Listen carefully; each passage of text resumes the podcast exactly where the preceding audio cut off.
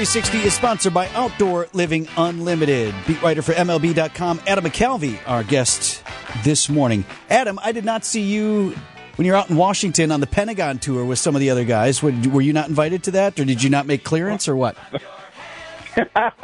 yeah, thanks for pointing out I wasn't invited. That's nice. that wasn't very kind to me. I just wonder if maybe there was a security clearance issue. No, no. Sadly, uh, I I just was not there. Trade deadline time is a little more. You know, I was sitting there watching for trades to pop, and they were busy those couple of days. So I was writing, scrambling a lot to cover that. Actually, speaking of waiting for trades to drop, we had uh, General Manager Matt Arnold on with us yesterday, and he said, so the, the trade deadline on Tuesday was 5 p.m. our time. He said at 3:59 p.m. his kid called him to find out where we getting who was the guy we wanted for the White Sox? Oh, Eloy Jimenez. Yeah. yeah. Said, hey, did we get Jimenez? Yeah. he's like, my kid's calling me from his Gizmo phone. I need a free line here, son. Matt says he gets it from you know other dads and moms at little league games, in line for Starbucks. You know, everybody's got a trade idea. Look, that's the beauty. That's the fun part about the baseball trade deadline. Everybody's got an idea they want to do. Um, it seems so easy, especially those of us who are in the fantasy football world.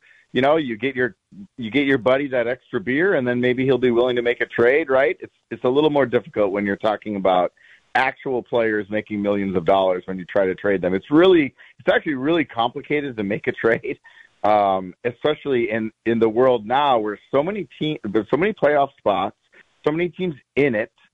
Um, there's like just a handful of sellers, and by definition, if you're at the bottom of one of these divisions in a position to sell players, those players probably aren't the best players. So it's a it's a very difficult time for a team now looking to acquire talent in general.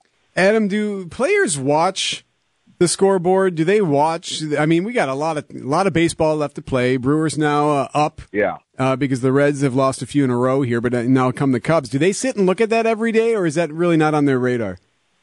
Well, no, it's on their radar. You can't help it because yeah. it stares them right at in Milwaukee, literally right in the face. The out of town scoreboard is right behind the left fielder from Craig Counsell and the player's perspective. So Adrian Houser talked about that a little last night. It's definitely the time where they know they're aware of the standings. I mean, MLB Network is on every television in every clubhouse.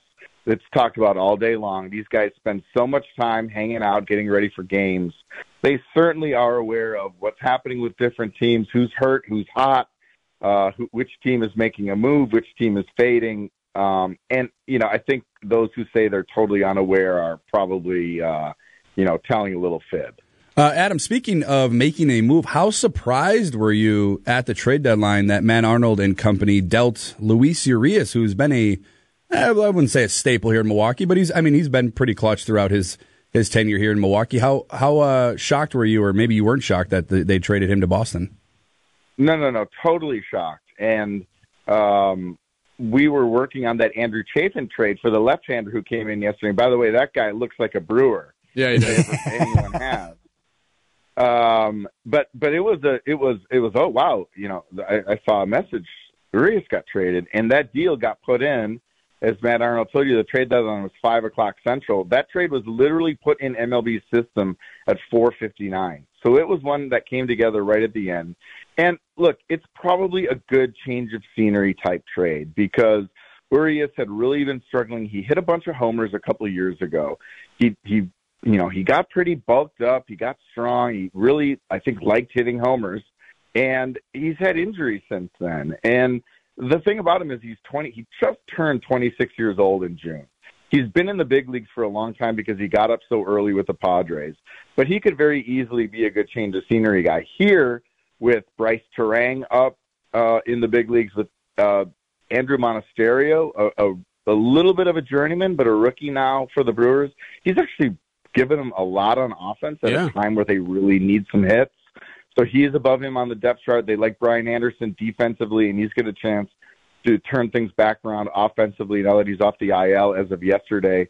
So if you think about that combination of players, there just Urias was down the depth chart a little bit, and he wasn't probably going to get a chance in Milwaukee. So they they made a trade to get a pitching prospect who, the way Matt Arnold told it, uh, they really like, and he slotted in on our MLB pipeline list as the Brewers' 15th best prospect. so we'll see what what that pitcher uh, becomes, and and we'll see if uh, you know a fresh start for uh, Wicho, they call him Luis Urias, gets him going again. Brewers beat writer for MLB.com, Adam McCalvy, with us today. Brewers and Pirates once again at American Family Field, 7-10 first pitch tonight. Thanks, Adam. All right, we'll see if they score 14 again tonight. It's one nothing tonight, and we lose for sure. it's baseball. All right, thanks, my friend.